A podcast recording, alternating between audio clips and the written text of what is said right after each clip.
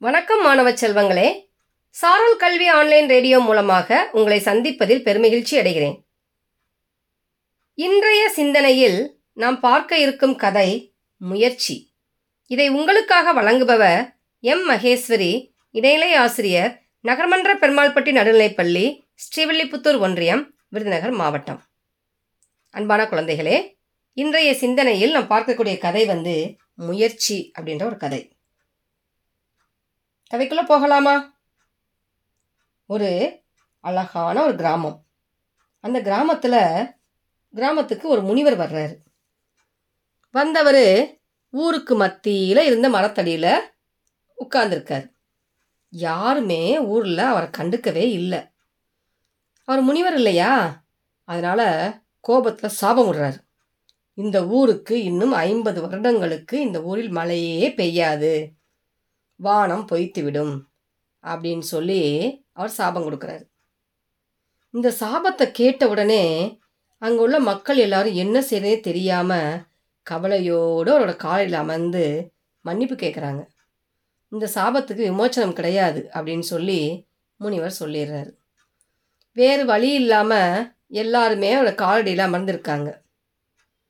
மேலே இருந்து இதை பார்த்த பரந்தாமன் என்ன செய்கிறாரு சங்கினை எடுத்து தலைக்கு வைத்து படுத்து விட்டார்.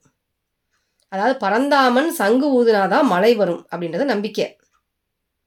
அப்போ இன்னும் ஐம்பது வருடங்கள் என்ன செய்யாது? மழை பெய்ய வாய்ப்பில்லை அப்படின்னு நினச்சி பரந்தாமன் என்ன செஞ்சிட்டாரு?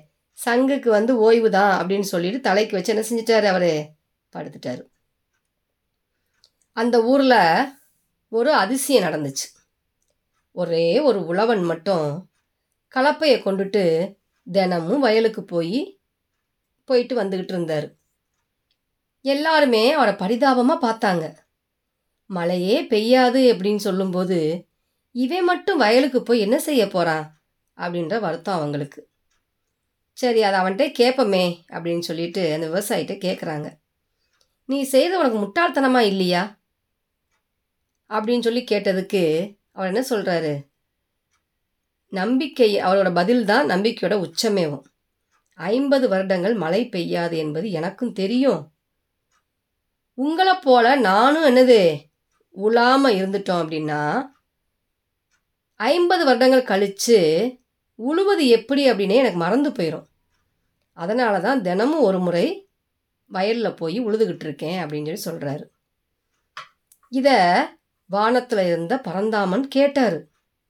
அவரும் யோசிக்க ஆரம்பித்தார் ஐம்பது வருஷம் நம்ம த சங்கு ஊதாமல் இருந்தால் எப்படி ஊதுறது அப்படி மறந்து போயிருமே அப்படின்னு நினச்சி சங்கை எடுத்து ஊதி பார்க்க ஆரம்பித்தார் அவர் சங்கை எடுத்து ஊதுனா என்ன செய்யும்? மழை பெய்யும். அப்போது அவர் ஒரு சோதனைக்காக எடுத்து ஊதி பார்க்க ஆரம்பித்த உடனே இடி இடித்தது மழை பெய்ய ஆரம்பிச்சது. அப்போ நம்பிக்கை அந்த விவசாயி நம்பிக்கை என்ன செஞ்சிச்சு? ஜெயிச்சிருச்சு. பார்த்தீங்களா தெய்வத்தால் ஆகாது எனினும் முயற்சி தன் மெய்வருத்த கூலி தரும்.